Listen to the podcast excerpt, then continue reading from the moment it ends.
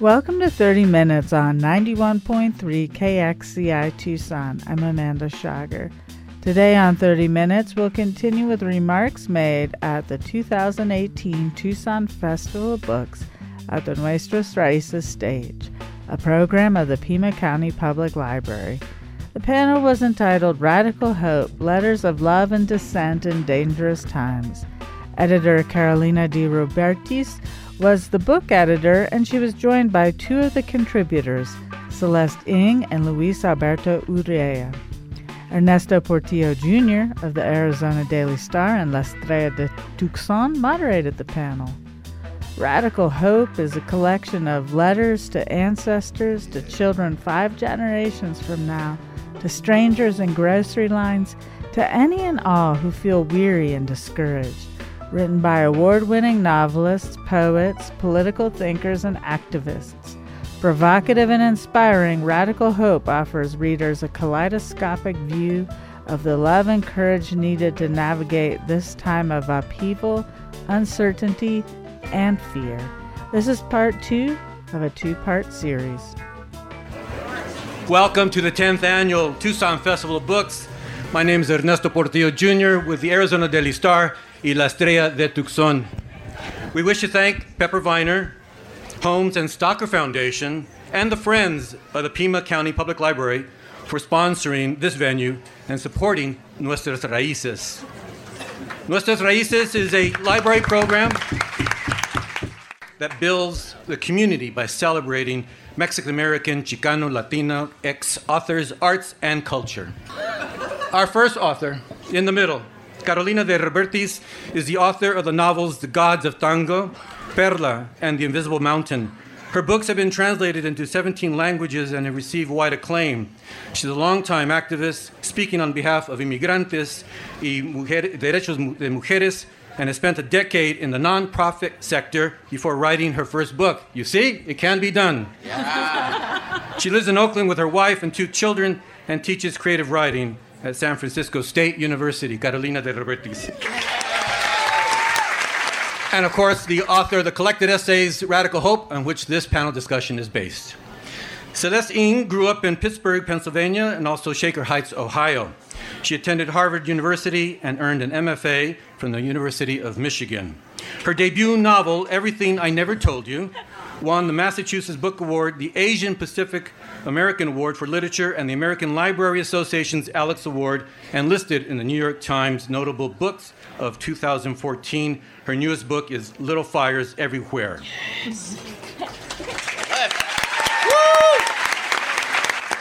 Luis Urrea is a popular favorite uh, attendee, panelist here at the Festival of Books. Now in his 10th year, Luis has been here every year.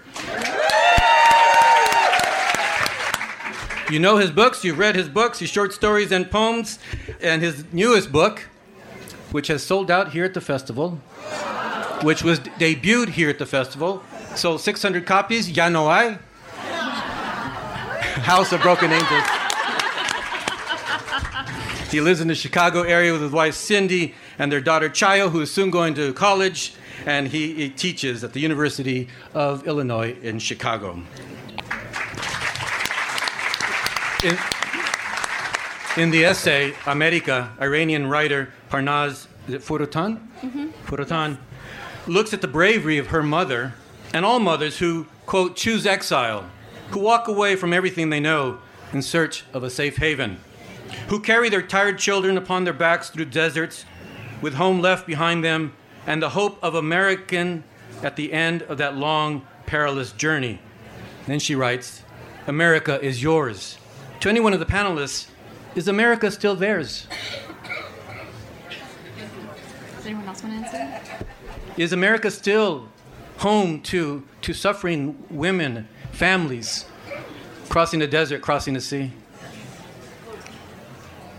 I, I feel like our silence is saying more than any words uh-huh. that we could. Yeah. I'd say I. The optimist in me wants to say yes, that it always has been. Um, the, you know, in principle, in practice, I don't know. I am so I I'm a child of immigrants myself. I'm first generation American. Um, my parents came from Hong Kong in the '60s, and my sister and I were both born here. And so you know, I think about uh, as you read in, in that excerpt the the sort of decision to leave your country, to leave your language, to leave your family, to leave all of the culture that you had grown up in, and try and make a life somewhere else it, it, makes me kind of angry because I'm like, of course it's your like, yeah, you, you didn't go through all of that to come over and have somebody say, oh yeah, this is not for you. Yeah. But unfortunately, we're not the ones who get to decide. Yeah. I don't know. One of you take over. For me, there are two layers to this answer. One is institutional, and yeah. one is cultural. Mm-hmm. And I yeah. think that on an institutional level, less and less so every day, and in many ways, no. Um, I mean, it's it's wrenching that you know 800,000 registered dreamers are. I mean, I have a dear friend who's a former student. I've been his mentor, and to just watch him like live in fear constantly of whether he'll be able to stay when he's really part of the fabric of the society, and you know, a devoted, you know, university lecturer. He's so devoted to his students, he belongs here, and he doesn't know what will happen, whether he'll be able to stay, and that he fears he's endangered his parents by registering, you know, because he had to make their status visible.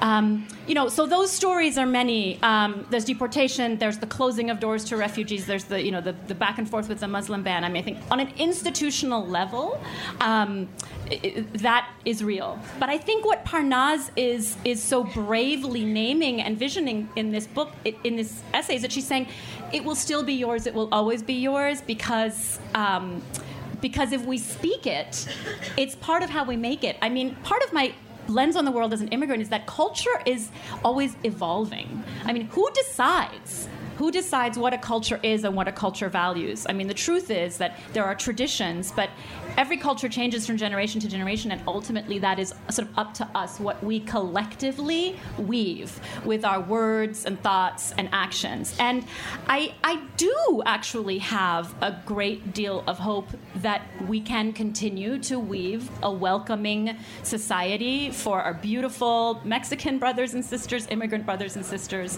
Muslim brothers, and, and really for everyone, and that we all we all benefit um, from having inclusivity and love and compassion um, and openness be part of our society. Um, Jeff Chang, who wrote an incredible essay in this book, he, he always writes about how um, cultural change precedes political change. So right now we're in a time of backlash, and institutionally, less and less is, is America the America that that, uh, that, that includes that welcomes refugees. We're, we're moving backwards, but culturally, we can still be the tip of the spear. And if you look at younger generations, right, this is our town, this is our truth. right i think that there's i think that the tip of the spear culturally can still be moving um, in a loving direction Luis, you want to take off on that too? Is America still open to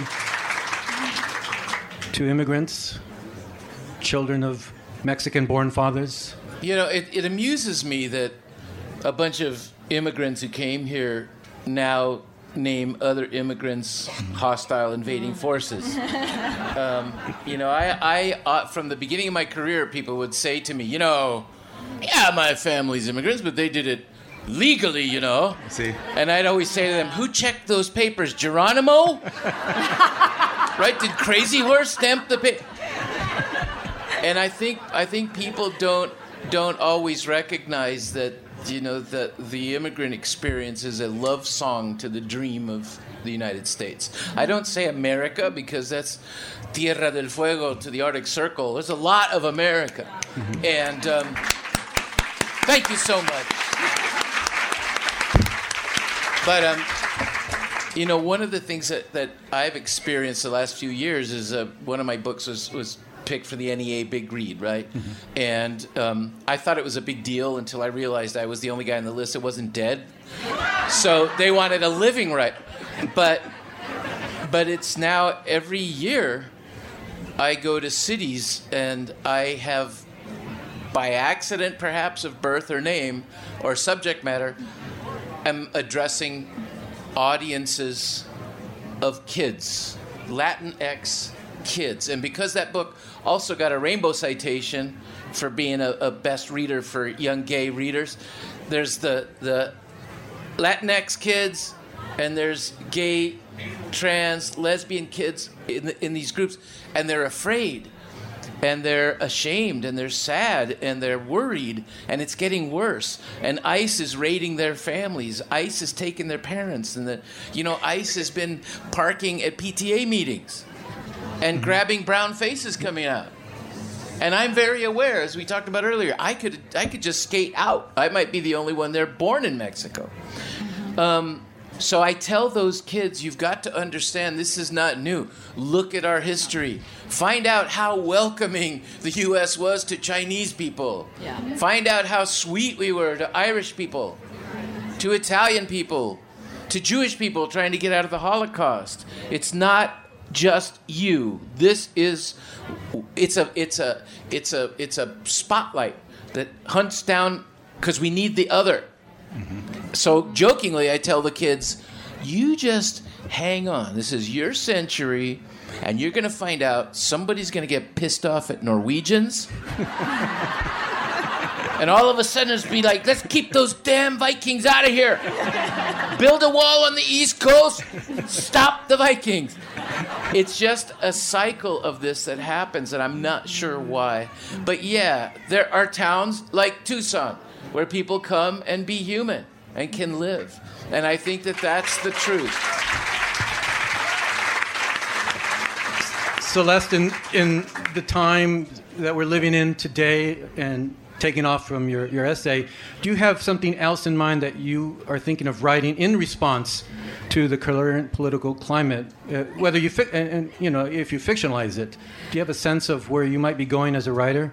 I mean, I, I I'm I'm finding I think like many writers probably that almost everything I'm writing is in some way kind of getting tinged by the current political yeah. atmosphere, whether I mean it to or not. Um, I, I, you know, I'm, I'm in this stage now where I'm sort of thinking about what my next project is going to be, and I had an idea about a mother and a son who are, you know, not my, not myself and my son, but there are aspects of our lives and our relationship in it, and things that they might go through and problems they might face. And as last year wore on, um, this story in my mind became more and more dystopian for some reason. And I kept reading about authoritarian regimes and dictatorships and um, dystopian fiction and things like that. And i realized that that was my brain trying to process what was happening in our current political moment. And i had to set that book aside because i don't i don't think i'm the i'm not ready yet to write it. I don't know yet sort of how to process that. But I, am finding that everything i'm writing even when i thought it was the most apolitical thing um, you know i now realize that that is a myth that, that you know you can write anything that is not political. Sort of like when you said are you not political? Yeah. um, i was asked uh, right after the election to contribute to a piece piece by a really well meaning editor who said, I want to write something that's going to be hopeful for all of us at Thanksgiving. Can you you know send out a mass email to a bunch of writers.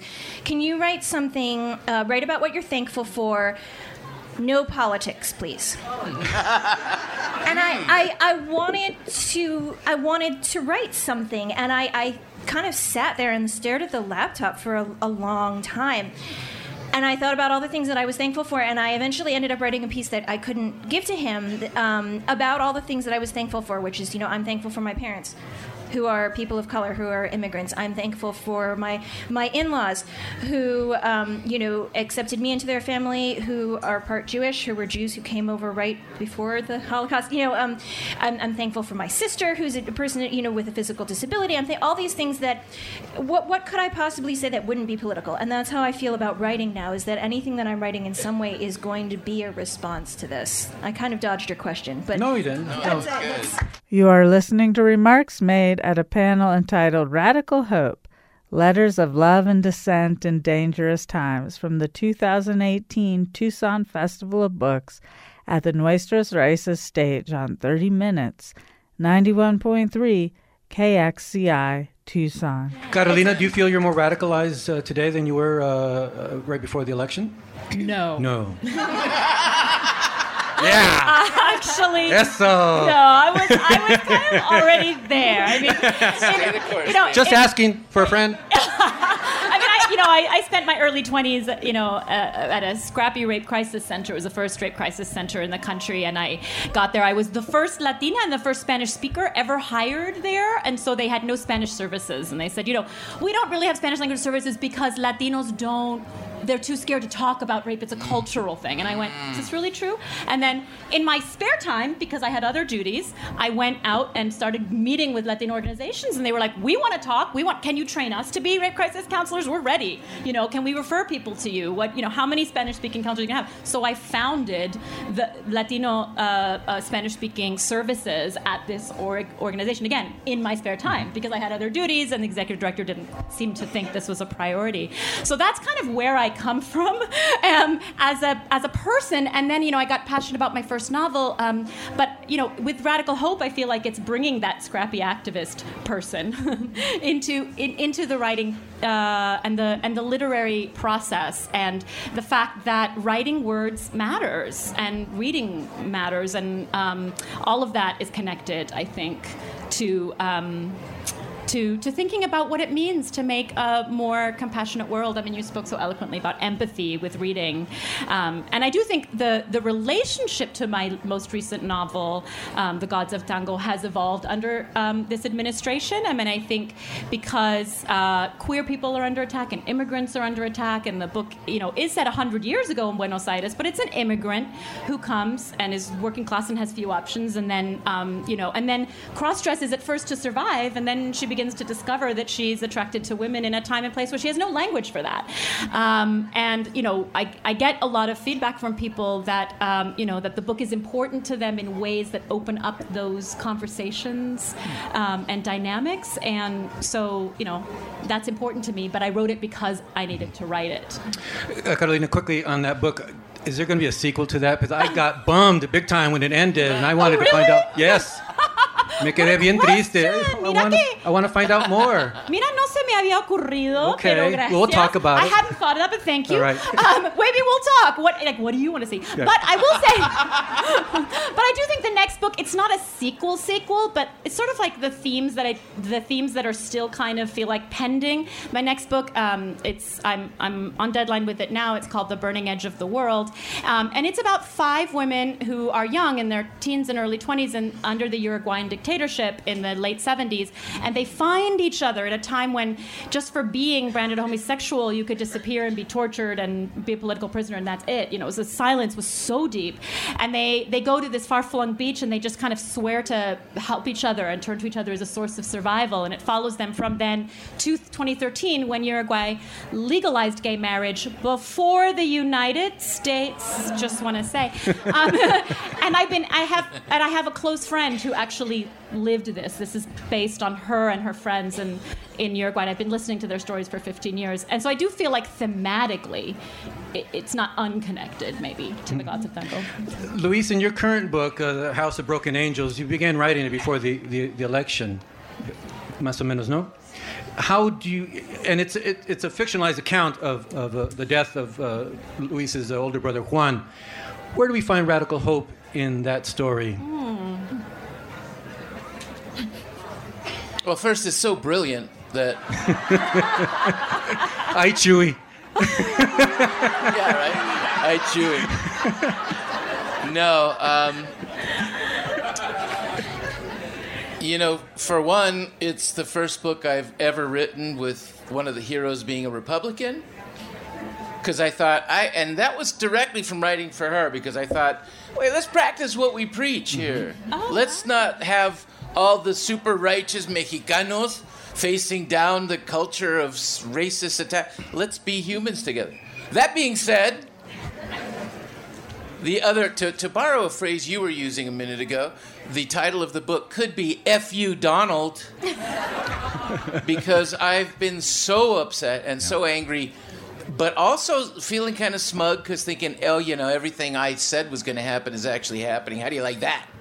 Um, and looking at my family and our whoever they are when i say our people i mean all of us yeah. who have fallen under this this uh, rotating light of scorn or assault or all, how do you deal with it? And so this was my book to try to write an American epic. I wanted to answer Mario Puzo and you know Philip Roth and all these writers and say, let's have some Mexicanos being Americans who've been here 60 years and some of them haven't learned English yet, but they're not in a hurry, you know, they're just But to be Americans, what does it mean for us to be Americans as a family? and trying to contribute to our culture and running up against these things. So I thought, you know, there are these moments when I hope you're so entranced with these folks and maybe you're forgetting the differences between us so that when they go out to Target and they're confronted with build a wall signs or they're shopping and having an almost romantic day and a woman comes up and says my president's going to throw you out of the country soon and walk away. It's a shock to the reader like it is to the people who are living a life loving and having a grandma and neighbors and working really hard and raising kids and all of a sudden somebody comes up to you and jumps you so it, that's where I think the, the, the focus of it for me was outside of sort of our story, all of us as humans. We're all going to die, or we're all going to lose somebody. It's, it's inescapable, you know. So I wanted to, to honor our short time here. But I also, you know, that, that I wanted to to get that sense that was growing in me every draft. And I thought, I better finish this soon or it's going to turn into something else. Mm-hmm. And I don't want it to be a diatribe, but it's, mm-hmm. it's the political reality in which the characters in the novel are living. And if I could shock you who are reading it like they're shocked when it happens, and it happens at random moments, you don't know when it's going to come. That's why those kids I talk to are all kind of hunched because they don't want to be insulted or you know, thrown out. So yeah. Before I open this uh, session now to uh, questions uh, from the audience, I'd like to end it at, uh, with this from uh, the book. At the Women's March in Oakland on January 21st last year, Carolina cited a number of signs uh, that she saw, and among the many powerful messages was this one I have been to the future, and we won. No gloating. No, no gloating. No gloating. No gloating. Love, love. There is no other. There is only us. Yeah, that's it. Yeah. Her conservative husband had a transformation in last year's March. He asked, "Where is his pink hat?" There you go So I'm so glad you asked that question, and thank you for uh, introducing yourself and telling us about yourself. It's so powerful that you're here. You know, I think um, identity is so uh, people. Oh, identity! So, it's so complex and so nuanced and so beautiful. Each of us is indeed, uh, as Neil deGrasse Tyson recently said, a small universe, right? Um, or as Walt Whitman said, right? Do I contradict myself very well? And I contradict myself. I'm large. I contain multitudes. Um, and I think one of the beautiful things about this era is that there is more and more room for all of the multitudes to exist exist. I mean, I remember, you know, when I was coming of age, it was like you couldn't be white and Latina. So are you a person of color or not? And I would feel like I'm a traitor if I say I'm a person of color because it's like I'm denying the privilege that is part of my life. But if I don't, I was part of this caucus, and if I di- if I didn't go to the women of color group, I couldn't speak to the Latinos, and I felt like I had urgent things I need to talk about with the Latinos. You know, so like there was an either or there, and also, you know, I think with many identities and and with passing, passing is an interesting thing. I mean, it absolutely, absolutely comes with privilege. I'm very, I just took a walk around my hotel and I'm always so keenly conscious. You know, if I were my wife, I would be so much more scared on this walk.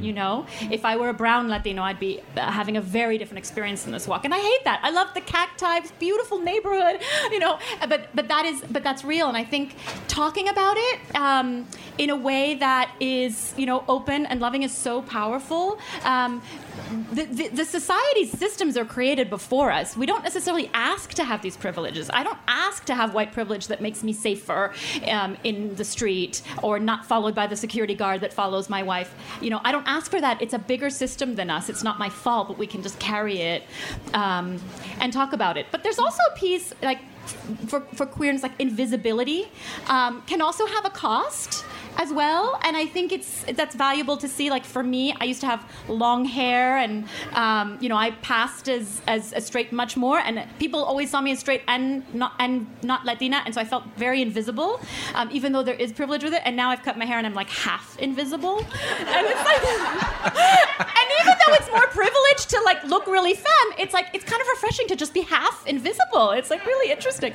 So, um, Um, so I don't know. You know, I mean, I think just continuing to talk and have conversations. I think all of us, no matter who we are, no matter what our life story is or identities we bring, we can all be part of the beautiful love party that I, that is social justice. That is caring about making a better, brighter world. Um, wherever, whatever our angle is, and wherever we're coming from, I would say be willing to be honest and be on a continuous, joyous learning journey, um, and then we can all get through this together.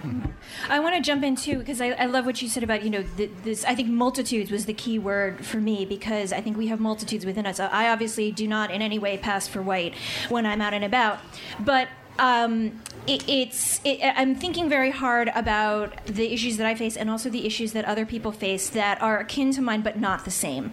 And so I'm thinking about, for example, like um, other issues that other groups uh, of other people of color face. For example, I don't face anti-blackness the way that black men and women do. Mm-hmm. Um, I don't face even sort of into the same issues of, of brownness that other groups do.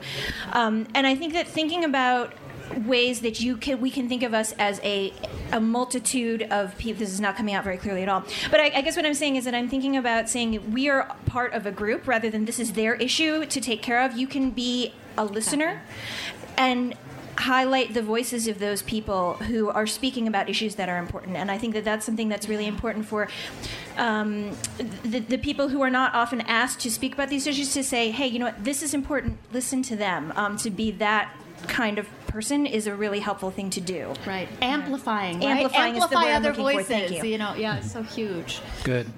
Uh, more questions. Carolina, could you reprise? Uh, uh, talk yes. about literacy of hope literacy, access to books. Literacy and access to books and um, that teachers and translators and people who make sure that children gain literacy um, are, are, is a really important part also of making sure that everybody has access to information and that bell hooks yesterday spoke to the fact that literacy is a privilege right? It's another privilege. And also Ofelia Zepeda. Okay. She, so Tohono O'odham, a poet uh, here in Tucson. I love her. Great.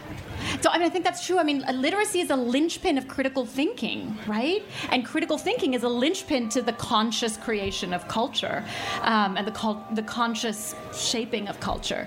And so it's great that you do that. I mean, I think there's so many things we can do. We can call representatives, we can get involved in, in activism, absolutely. We can also teach you know, and ensure literacy so that younger generations can um, can connect to books and to these conversations, um, so that they can develop uh, an identity. I mean, the, those of you who are raising children or taking part in the raising of children, I mean, that's an incredibly important part. Also, um, there's so many ways that we can serve. That's a, one of the good things.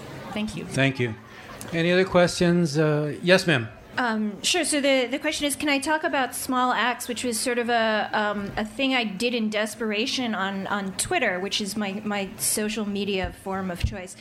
Um, I, I was feeling very hopeless myself about um, what I could do in the days after the election because it felt like the problem was so big, and I was one person, and um, it, I was having one of those moments where I thought maybe I should quit my job and become a community, you know, a community organizer, or maybe I should like go to law school and try and be an immigration lawyer, something that made a more tangible difference than sitting and putting words on paper, which felt to me very small and abstract.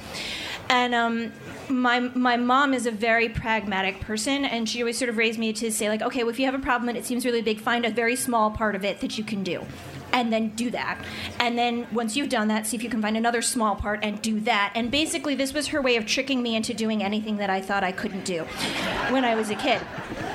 But I mean, this is this is not an, an, original idea, right? And so I started just on, on Twitter because that was where I had um, I had people that I could talk to saying, what is a, a, small thing that you can do to promote inclusiveness or to fight against bigotry, to fight against hatred? You know, it could be something very small as as, as I said earlier, writing a letter to your local Islamic center or writing a letter to your local uh, community center or whatever it is. It could be something as small as um, buying a book for your your library that features a non-white character because there's surprisingly few, and libraries need money. Um, it could be anything that you do. It could be calling your representative one day, but the idea being that doing something small can have a much bigger ripple effect. And I was certainly not the only person to have this idea, but for whatever reason, I am getting the credit for the hashtag, which I feel like I should I should really say is due to all the people who actually started doing small acts and and sharing them to show other people like, hey, it may feel hopeless, but you could do this one thing. You can call your local high school and donate $20 towards paying off whoever has a, a lunch bill that's unpaid and maybe can't eat because they haven't paid their lunch bill. Um, you can do one very small thing and a lot of times you don't know how that's going to ripple outwards but usually it does so that that was really something that i did to try and put that idea out there that it's it's much easier, I think, to feed off of other people's hope um, when you can see those little ripples coming in. So I'll repeat the question, which is sort of for, for writers in the room and, and for those of us on the, the panel, it can sometimes feel really difficult to balance this sort of um, the long term work that we're doing, this sort of more abstract work of, of writing, essentially, um, with the sort of maybe more immediate actions like that we've been hearing, the sort of call to action. And the question is how how do we balance them? Um, and you both are looking at me. Um, I, I, think for me, it is it's a constant struggle to balance those. But I think one of the things that helps me is to to be out in the world in this way because I find that they feed each other. Often, um, that coming to events like the, the Tucson Book Fe- Festival of Books even just going and talking to students or talking to other writers kind of reminds me about what it is that is important to me. And then when I go back to the desk, I often feel more inspired to get going. I'm sort of reminded, like, okay, this is what these are the things that I want to talk about. These are the things that are important to me that I want to get at in my work. That I want to talk about, you know, inclusion, or I want to talk about ways in which we misunderstand each other and how we have to try harder to see each other more clearly. Whatever it is, once I sit down at the table, hopefully, if that cycle is going well, it allows me more opportunities to go out and talk to people, which hopefully then cycle. I mean, that's when the process is working well. But for me, those two things really are flip sides of the same coin. In terms of managing time, it's always, I never feel like I have enough. I need about 16 more hours in every day. Well, all, th- all three of you are parents. Yeah. yes. You, you, have your, you have your jobs and, and you're writing and taking out the garbage in Chewy's case. Um, so, so you compartment- compartmentalize your, your, daily routine? I, I mean, it, it, it's. I try to compartmentalize my daily routine. In theory, when my son is at school, I'm sitting at the writing desk doing my writing. But I think parenting is actually sort of useful practice for this sort of thing because I, I always think that I am writing and then suddenly I realize that I am parenting, um, or I'm parenting and something will spark in a discussion that I'm having with my son that will unlock something from my writing. Um, having a kid is kind of a great exercise for me in having to relinquish relinquish almost any control over any aspect of your life. um, but then my, my son, I think, like your daughter, Carolina, will sometimes come to me out of the blue and will say things that then lead to a really large discussion that I don't realize that we were about to have. Like, we, you know, you talk about going to Target and um, all of a sudden my son we were going to target it was 9 o'clock in the morning on a sunday and my son says to me suddenly like what does gay mean and I went, oh, okay. Well, I wasn't planning to have this discussion right this second, but like, you know, where did you hear that? What do you? And and he had just he had heard it on the radio. Something they were talking about at Target getting rid of the boy-girl toy distinction and how people, you know, conservatives were saying this is going to further the gay agenda because our children will, will no longer know which aisle to go into to get their toys so he said, Yeah, I, I, heard it on the radio. And, and so I said, Oh, okay. And I tried to explain it to him in ways that he could understand, where I said, Well, some people think that only some toys are for boys and only some toys for girls. And he said, Well, that's stupid. and I said, Yes, it is. And I said, but here, and he said, well, why, why would they think that? That's stupid. And I said, okay, this is this is getting at something big. And again, I was not prepared to have this discussion while we were walking through Target, like buying toilet paper. But the, those are the things where I'm like, I thought there was going to be this neat line, and all those things end up blurring together. And I feel like that's not a good answer to your question. But that's what it is. Is you just kind of muddle through. You think you're working on one thing, and then you find that you're actually doing this other work, and then you think you're doing that job, and it ends up going back to your other piece. And I, I don't know if maybe you have better solutions, but I feel like it's all related, is what I'm finding, and you just try and allot the hours as best you can. We have time for. You, did you want to take off on that? Do, do you want? Now she's looking at me. yeah. Wait, I have things to say, but I want you to talk. Oh, I, She's your editor. she is my. You're the boss. My job to say, please talk, Luis. You know, I I get confused about a lot of things, but one thing I do know is my own soul. So I'm hopelessly committed to writing works of witness, whether I mean to or not. And I don't violate what I feel in my deepest marrow for publication or success. In fact, I should have violated those things and I'd be further along now than I was. So I think if you stay true to that North Star that guides you, that's what comes through your work. And regardless of the subject matter or what you're doing or whether, you know, Orange Caesar stays in the White House or not, um, your vision comments, whether you want it to or not, and I hope you want it to, on whatever our situation is. Um, and you know, don't don't don't be swayed. Don't be swayed by by doubt and overthinking, because deep down inside you, someplace, it knows what it wants to say. You know what has to be said. And uh, I, I've learned to trust that. I don't trust a whole lot of things. I try to, but I've learned to trust that. That that thing in me will not stop. And even when I think I'm going off on a tangent, I did a book that I kept telling Cindy, my wife, hey, I'm finally writing a pop book. I'm writing a book that everybody can read on the Princess Cruise. And she was laughing at me. What are you talking about? It's about undocumented people and gay people struggling to survive it. Oh, it was. I thought, I thought it was a pop novel. You know, we have we have this essence, and nobody can stop it. They try to stop it, Yeah. but they can't. Well, I'm going to stop him at this moment now. We're going to come to our end. Celeste Ng, Carolina de Robertis, Luis Urrea, muchas gracias.